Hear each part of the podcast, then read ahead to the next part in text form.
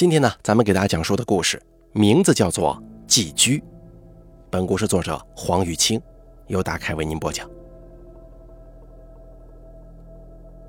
在这个夜晚，他又拿起望远镜，偷看住在对面的她。她是一位美丽的少妇，从她搬来小区的第一天就已经吸引了他的注意。她刚好就住在楼对面，她的卧室正好对准了她的阳台。在望远镜之下，一切都一览无余。今晚的他穿了一件透明的睡衣，若隐若现的诱惑更激起了他那羞耻的欲望。他瞪大眼睛，拼尽全力想再看清楚一些。而就在这个时候，他惊讶地咦了一声，他清楚地看到这个时间里，他的房间当中多了一个男人。他满是兴奋，甚至还有些嫉妒。他知道接下来会看到什么。一想到这儿，他身子往前倾了倾，手中的望远镜不由得握得更紧了。可是他并不知道，有些秘密是不能被人看见的。比方说，现在他在望远镜里看到的男人，可并不是这家的男主人呢。第一集。对于温清雪来说，婚后的日子真的是沉闷而又无聊。她的丈夫家境良好，长相英俊，并且富有事业心，不论哪方面都无可挑剔。不然她也不会大学一毕业就把自己交给他，唯恐他进入社会落到其他女人手中。可是她没想到，步入婚姻的殿堂，虽然获得了短暂的安全，同时也失去了自由。丈夫是个大男子主义者，他坚决认为，无法独立养活老婆是男人的耻辱。因此，在婚后，她不得不当了家庭主妇。再加上丈夫又因为工作原因长期在外，她就像一只养尊处优的金丝雀，困在了优雅的鸟笼里。几个月后，她参加同学聚会，偶然之间遇到了张小俊。张小俊是温清雪的初中同学，暗恋她已经有许多年了。同学会上，他听温清雪说起自己苦闷的婚姻生活，就频频对她展开攻势。这种枯燥乏味的生活却令他难以忍受。没过多长时间，他就开始接受张小俊的邀请。这情欲的闸门一旦打开，就一发不可收拾了。两个人开始频频幽会。在三个月后的一天晚上，张小俊如愿以偿的在温清雪家中过夜了。度过浪漫而又有激情的时刻之后，张小俊心满意足的睡去了，而温清雪却辗转反侧，难以入睡。在身心得到短暂的满足之后，内疚跟羞耻瞬间涌上心头。此刻，房间里已经没有以往那样舒心了。墙上好像长了无数只眼睛，令他有一种芒刺在背的感觉。看到敞开的窗帘，温清雪有些心虚，她赶紧下床想拉上窗帘。走到窗边，她看到对面楼的阳台上有一个看不清的轮廓，在浅蓝色天空的暗夜里，像是一块小小的污迹。也许是出轨令她变得敏感吧。他立刻意识到，刚才有人在偷看他的卧室。温清雪一下子慌了，对面的人是什么时候站在阳台上的？又站了多长时间？他意识到自己刚才犯了多么严重的错误呀！他匆忙拉上窗帘，跑过去摇醒了张小军。哎，小军，对面好像有人在看咱们呢。真的吗？会不会是你瞎紧张啊？张小俊走到窗边，拨开窗帘看了看，嗨，没事儿，我看你是疑神疑鬼，对面离得那么远，看不清楚的。尽管张小俊不住的安慰，可是温清雪悬着的心仍然放不下来。隔天，他偷偷的向小区保安打听对面六栋六零七号住房的情况。年轻的保安想了半天，含含糊糊地说。那家的户主都在外地工作，就剩一孩子，应该是读高中吧，这具体情况我也不清楚。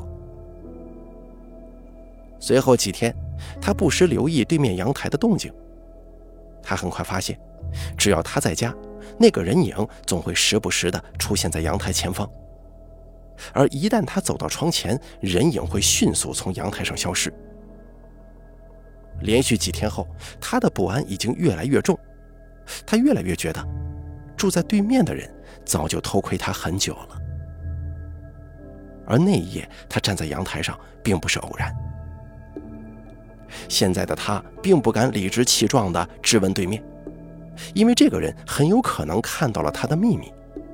他不能把他逼急了，他希望用一种温和的方式去解决这个问题。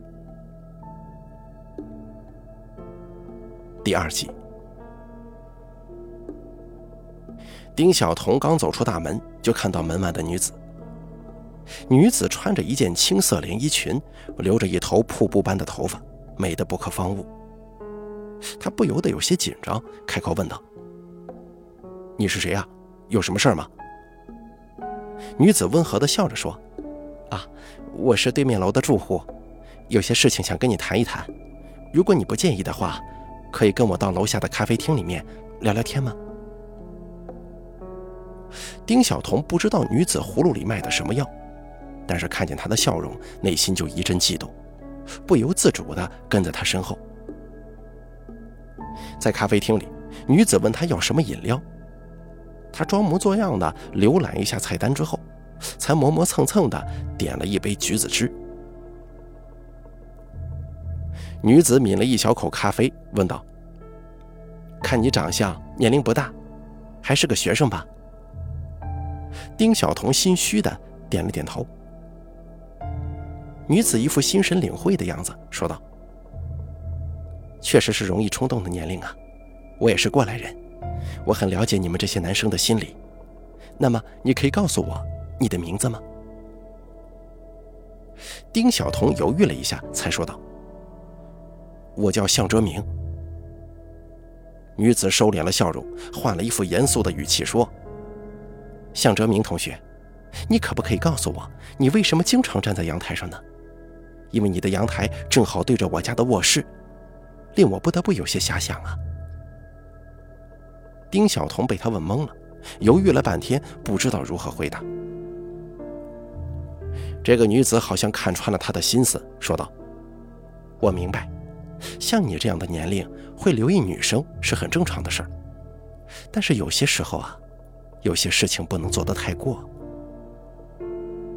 丁晓彤默默低头。不停的思考要怎么回答，沉默了许久，他终于叹了口气说：“我错了，知错就好。我相信你以后会知道怎么做的。其实啊，你长得不算差，起码不让人讨厌。如果你肯改正，以后咱们见面还可以打个招呼的。”哦，谢谢啊。还有个问题。女子欲言又止。你是从什么时候开始偷看我的？有没有看到什么涉及隐私的东西啊？毕竟那是我的卧室，有些事情你懂的。丁晓彤红着脸说：“我我不会那么没礼貌的。就算你看到了什么，也没什么大关系，忘了就行了。那么这件事情就到此为止了。”一言为定啊，向同学。在分开的时候，丁晓彤小心地询问了女子的姓名。女子毫不含糊地说：“温清雪。”温清雪，一个很好听的名字。目送她离开之后，丁晓彤来到附近超市，买了绳子、砍刀，还有空气清新剂，不动声色地回到了四栋六零一号房。进门之后，他走进卫生间，里面一片狼藉，浴缸里装满了水，而向哲明的尸体就泡在里面。他踩了一下向哲明的尸体，说道：“臭小子，没想到你外表老实，却是个偷窥狂啊！差点把老子害死。”就在两天前，他杀死了真正的向哲明，现在他要做的。就是处理好尸体。第三集，五一小长假，温清雪应张小俊之约，两个人到外地旅游了一趟。直到今天，他才意犹未尽地回到家。进了小区，走到楼梯口，他居然意外地撞上了对面楼的男孩。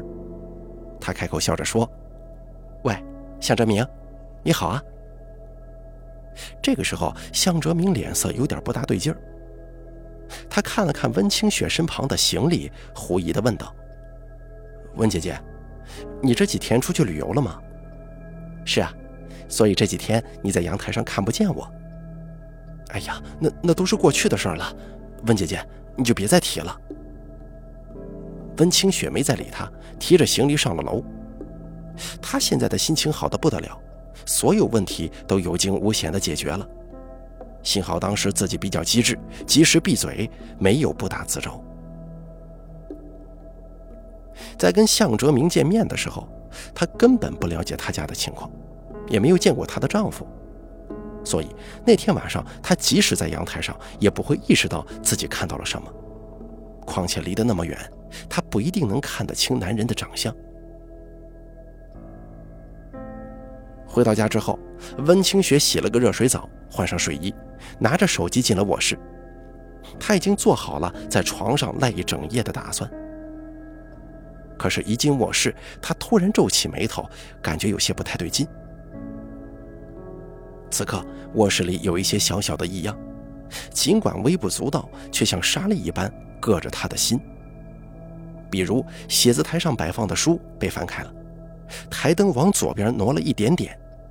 还有窗帘，他离开的时候明明是拉上的，现在好像被人拉开了一道缝隙。他暗骂自己敏感，可是，一躺在床上，不安又像涨潮一样从心头升起。他心中隐隐有一种感觉：他不在家的时候，有人来过他的卧室。就在这个时候，外面的客厅突然发出一声闷响。有什么东西撞上了客厅的木椅，温清雪顿时吓了一跳，急忙跳下床，锁上房门，朝外面大声喊：“外面是谁呀？”等了好一会儿，外面再也没有动静了。他赶紧来到窗台前，拉开窗帘，看了一下对面的楼。他发现向哲明今天晚上并不在家。他突然想起今天下午发生的事儿。当时向哲明为什么会出现在他家楼道里呀？难道这个偷窥狂趁他不在的时候偷偷潜入他家，还进入了他的卧室吗？他打开房门，颤抖地喊道：“向哲明，是不是你啊？”温清雪把屋内的灯全部打开，并到各个房间仔细搜索一遍，确定没有人以后，突然又感到一阵委屈。她拿起电话打了老公的号码，听到老公熟悉的声音，她立刻骂道：“你个王八蛋，自己一个人跑去外地，就把我扔在家里吗？”温清雪的老公并没有察觉到妻子的异常，单纯以为是她又闹小脾气，只是好言相劝了几句，这让他一阵失望。他挂断电话之后，又打给了张小军：“小军。”你今天晚上过来吧，我一个人在家害怕。电话里，张小俊很兴奋地说：“好啊，你等着，我马上过来。”对丈夫的失望和怨恨很快转化成了情欲。温清雪觉得自己已经陷进去了。第四集，丁晓彤连续做了几天的梦。他的梦杂乱无章，他梦见自己被押赴刑场，警察用枪在他后脑勺上开了一个大洞。他又梦见死去的向哲明掐着他的脖子，愤怒地质问他为什么要痛下杀手。然而，他更多的梦见的还是对面楼的那个女人。自从那次跟他聊过天之后，她的身影就一直萦绕在他的脑海当中。几个月前，丁晓彤在网吧里认识了向哲明。当时向哲明到网吧包夜，却忘记带钱了，是丁晓彤帮他支付的网费。向哲明是一个略微有些内向的男生，对于一切小恩小惠都怀着过分的感激。从那以后，两个人就开始熟络了。就在几个星期后，向哲明热情邀请丁晓彤到他家做客。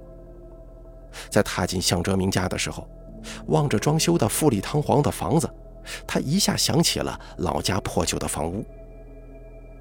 而向哲明没有察觉到他的异常，喋喋不休地诉说一个人住在大房子里有多么多么孤独。丁晓彤默默地听着，临走的时候还特意问了一句：“你真的一个人住在这儿吗？”看到向哲明毫无防备地点了点头，丁晓彤笑着说：“那以后我可以常来玩了。”三天之后，丁晓彤又来到向哲明的家，不过这一次他怀里揣着一把铁锤呢。丁晓彤砸死向哲明之后，卷走了他家所有的财产。原本他打算带着钱逃到隔壁城市。可是就在第二天，他却改变了主意。促使他改变主意的是本市一则新闻：一个入室抢劫犯杀了户主之后，不声不响的在受害者家住了整整半年，而且周围的邻居没人发现。等到警察抓他的时候，他还蹲在受害者的房间里呼呼大睡呢。在城市里面，人们总爱说人格独立。害怕别人闯进自己的生活，他们设置了一堵无形的墙，将彼此隔绝起来。墙内的人生或者死，墙外的人并不会在意的。因为生活贫困，丁晓彤初中毕业之后就辍学打工，赚到的钱也只能保证饿不死而已。想住进这样的房子，那更是难如登天。冒一下风险。享受一下这样的生活，对他来说是值得的。反正尸体已经被处理干净了，就算有认识向哲明的人来问，大不了就说他买东西去了，然后自己开溜。于是他又回到了向哲明的家，住了进去。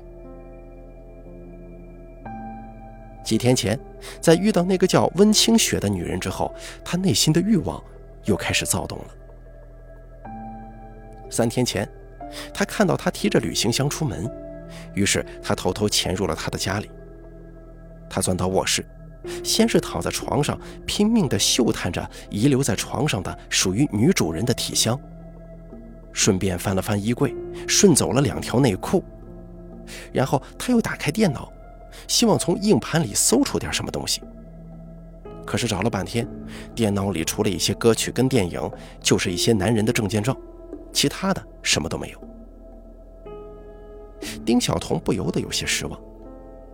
他随后点开了桌面的文档，意外发现这是温清雪的日记。在日记里，温清雪诉说了自己一些日常琐事，还有因为丈夫长时间离家所造成的苦恼。她读着读着，嘴角不由浮现出一丝笑意。原来这个女人跟向哲明一样。也是过着独居的生活呀。既然只有他一个人，那么制服他应该很容易吧？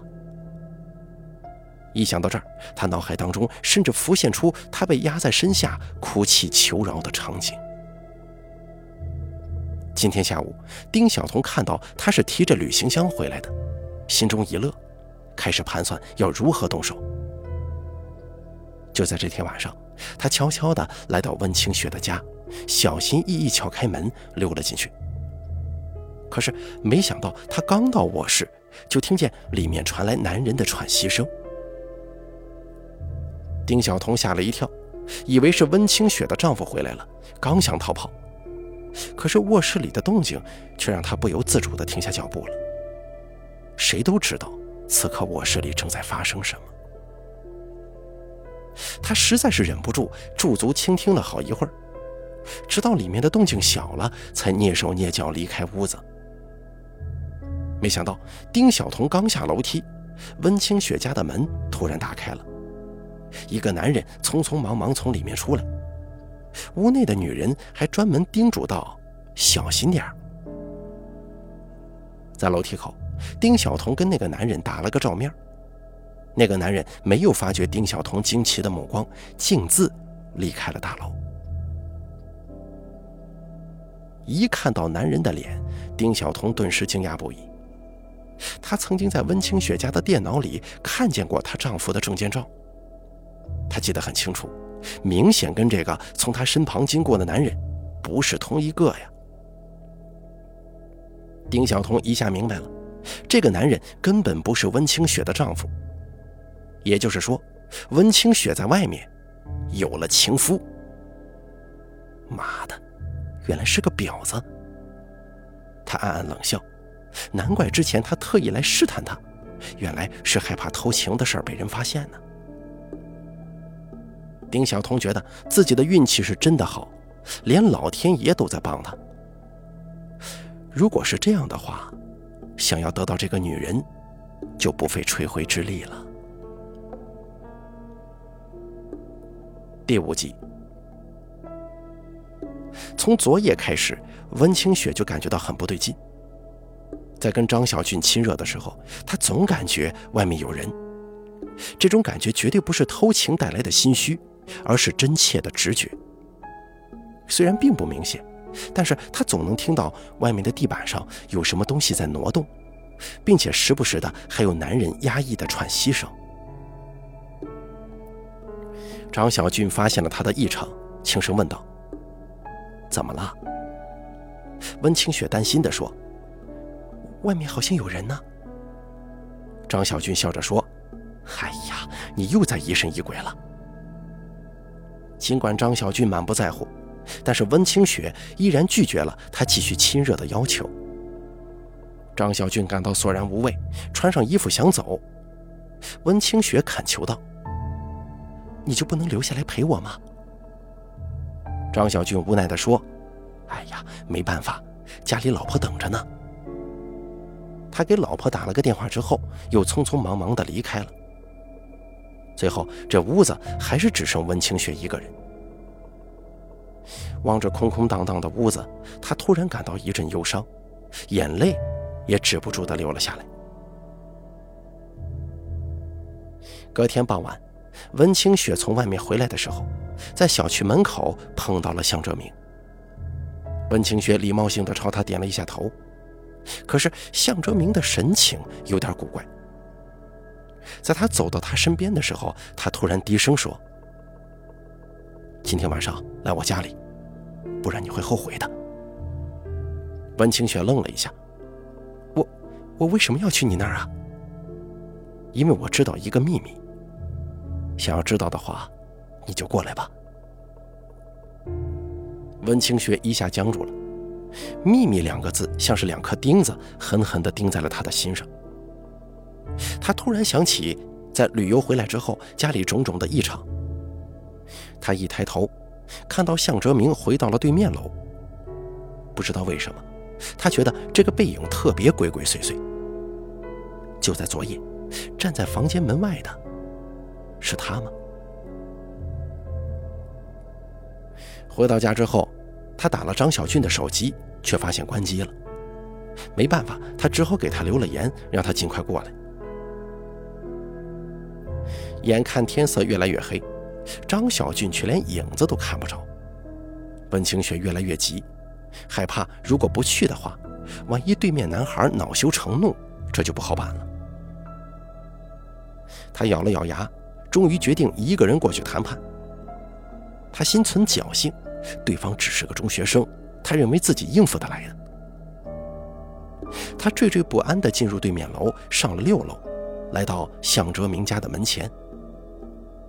他刚想按门铃，却发现他家的门虚掩着，轻轻一推，门就开了。有人吗？温清雪轻轻发问。他一走进屋内。黑暗瞬间吞噬了他的身影。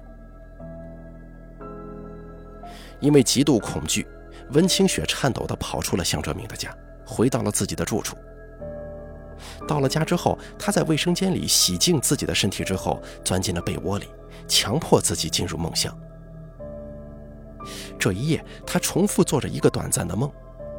他梦见自己被困在黑暗的屋子里，向哲明的声音从四面八方传到他的耳膜里：“温姐姐，我知道你的秘密，我知道你的秘密。”最后，温清雪被惊醒了，她就再也睡不着了，起身给张小俊发了一条信息。刚点完，按完发送键。他突然听到一声信息提示音，温清雪吓了一跳，赶紧看了一下手机。手机并没有收到信息，而刚才的提示音源头就在房间地板上。这是怎么回事？温清雪感到双腿抖得厉害，她几乎是从床上跌到地板上的。随后，她打开了房间的灯，弯着腰撩起了床罩。当他把头低到床下的时候，刚好看到了躺在床底下张小俊的脸。他脖子上缠着一根尼龙绳，双眼直直地瞪着他。而就在温清雪想要发出尖叫的时候，一双粗糙的手掐住了她的喉咙。第六集。丁晓彤很高兴，就在今天，他在路口威胁了对面楼的那个女人。看到瞬间变得苍白的脸色，他知道自己猜的一准没错了。接下来，他直截了当地说了一句：“晚上你到我这里来。”他躺在向哲明家的大床上，琢磨着事后工作。他狠狠地想：如果那个女人有什么过激的行为，他就立刻杀人灭口。反正杀死这个婊子也算是为民除害了。想到这儿，他隐隐有一种替天行道的感觉。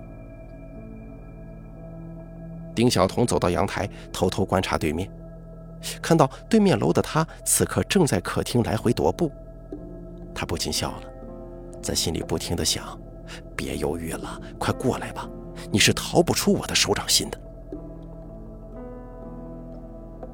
约莫到七点左右，丁晓彤终于看到对面楼的女人从屋内下来。他一阵激动，干脆就在房门前守株待兔。约莫过了五分钟之后，外面传来女性娇媚的声音：“有人吗？”等到了美人，丁晓彤迫不及待地开了门，一下把女人拉进了房间。女人被他拉得趔趄了一下。好不容易站直身子，说了一声“好疼”。现在的他已经没有了几天前的高傲跟优雅。能不能用其他方法解决啊？比方说，我我可以给你钱的。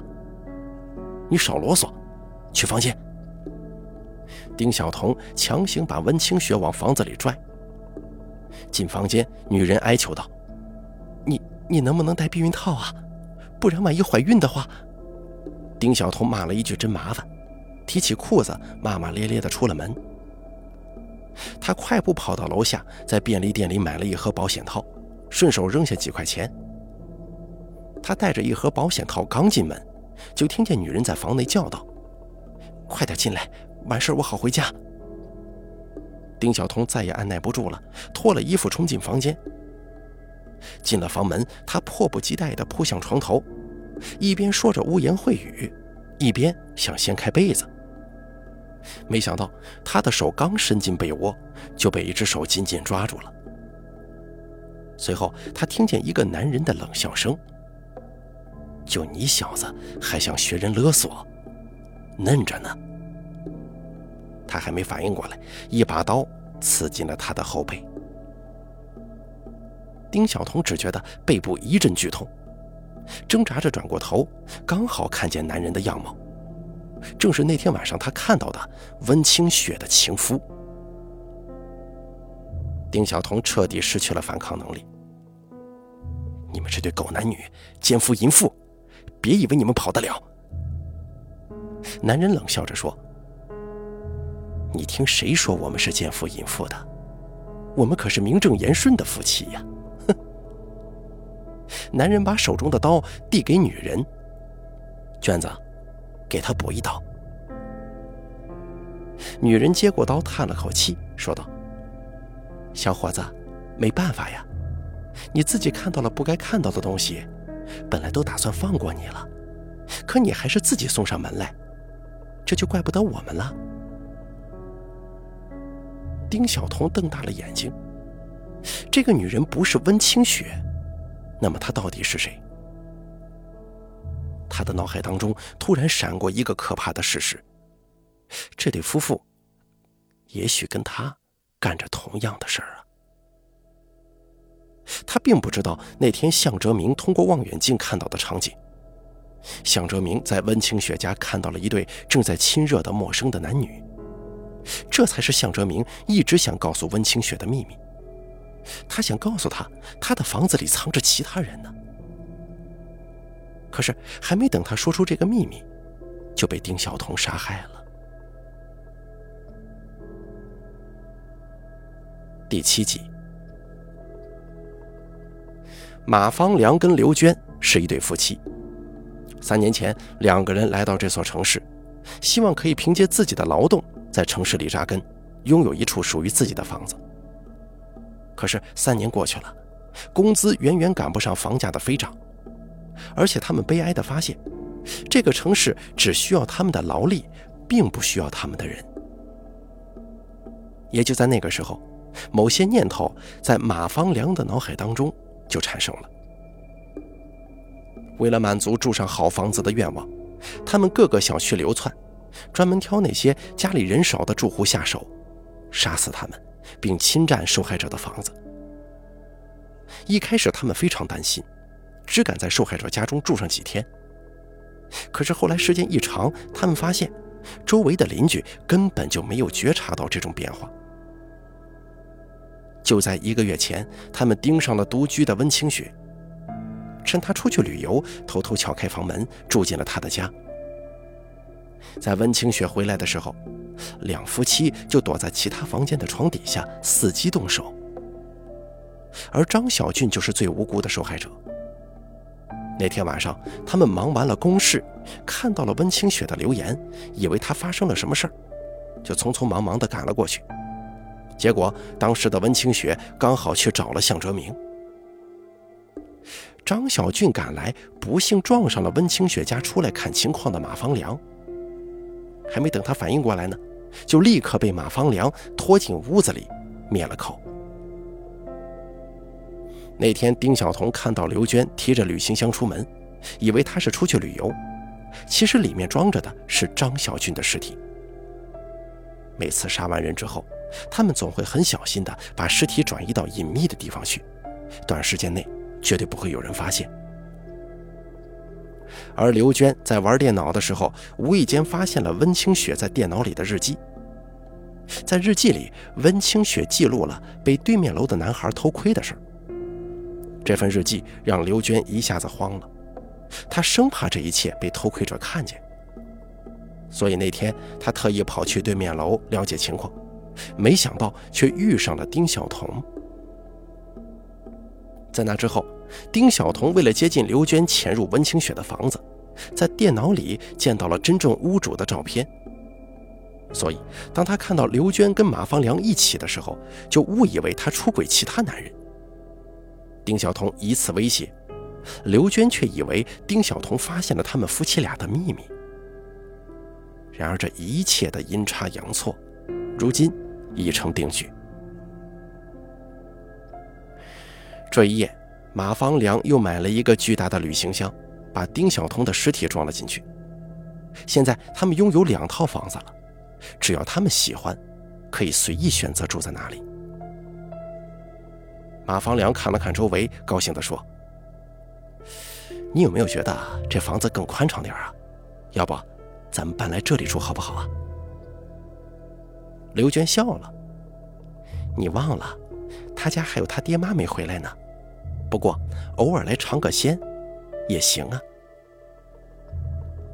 夫妻二人兴高采烈地收拾起房间来。这个时候，门外突然传来一阵急促的脚步声。接着，一群警察冲进了向哲明家中。看到警察的那一刻，马方良跟刘娟都懵了，他们想不明白到底是谁告发了他们。第八集。报警的是温清雪，你没有听错，就是温清雪。刘娟并不知道，她的丈夫马方良觊觎温清雪的美色，那天并没有把她杀了，只是把她掐晕，藏在了一个偏僻的小房子里。住进温清雪家的那几天，马方良经常偷偷跑到小房子里，强迫温清雪跟他亲热。而温清雪为了活命，只好假意迎合，终于在今天等来机会逃脱并报警。经过这次打击，她面目憔悴，完全没有往日的光彩。温清雪的丈夫听闻这件事情之后，立刻从外地赶了回来。看到遭受不幸的妻子，他内心充满内疚。不停的保证以后会留在家里好好的照顾她。面对信誓旦旦的丈夫，温清雪干枯的脸上露出了一丝欣慰的笑。现在她终于不再寂寞了。她心里很庆幸，包括警察在内，没有人对张小俊死在她家有所怀疑，所以她跟张小俊的婚外情将成为永远的秘密。还有。不会有人知道，那天晚上他去向哲明家的时候，刚好是丁晓彤行凶后不久。他一进去就发现了在地上挣扎的向哲明。当时向哲明还活着，装死骗过了丁晓彤。看到温清雪，连忙向他求救，说遭到入室抢劫。而温清雪愣了一会儿之后，抓起了地上的铁锤，往向哲明头上砸。向哲明要对自己说的秘密到底是什么？对此时的温清雪来说已经不重要了。在这座城市里，每一栋楼房都可能寄居着恶魔，每一具身体里都可能寄居着一个不安的灵魂。好了，寄居的故事演播完毕，感谢您的收听。本故事作者黄雨清，由大凯为您播讲。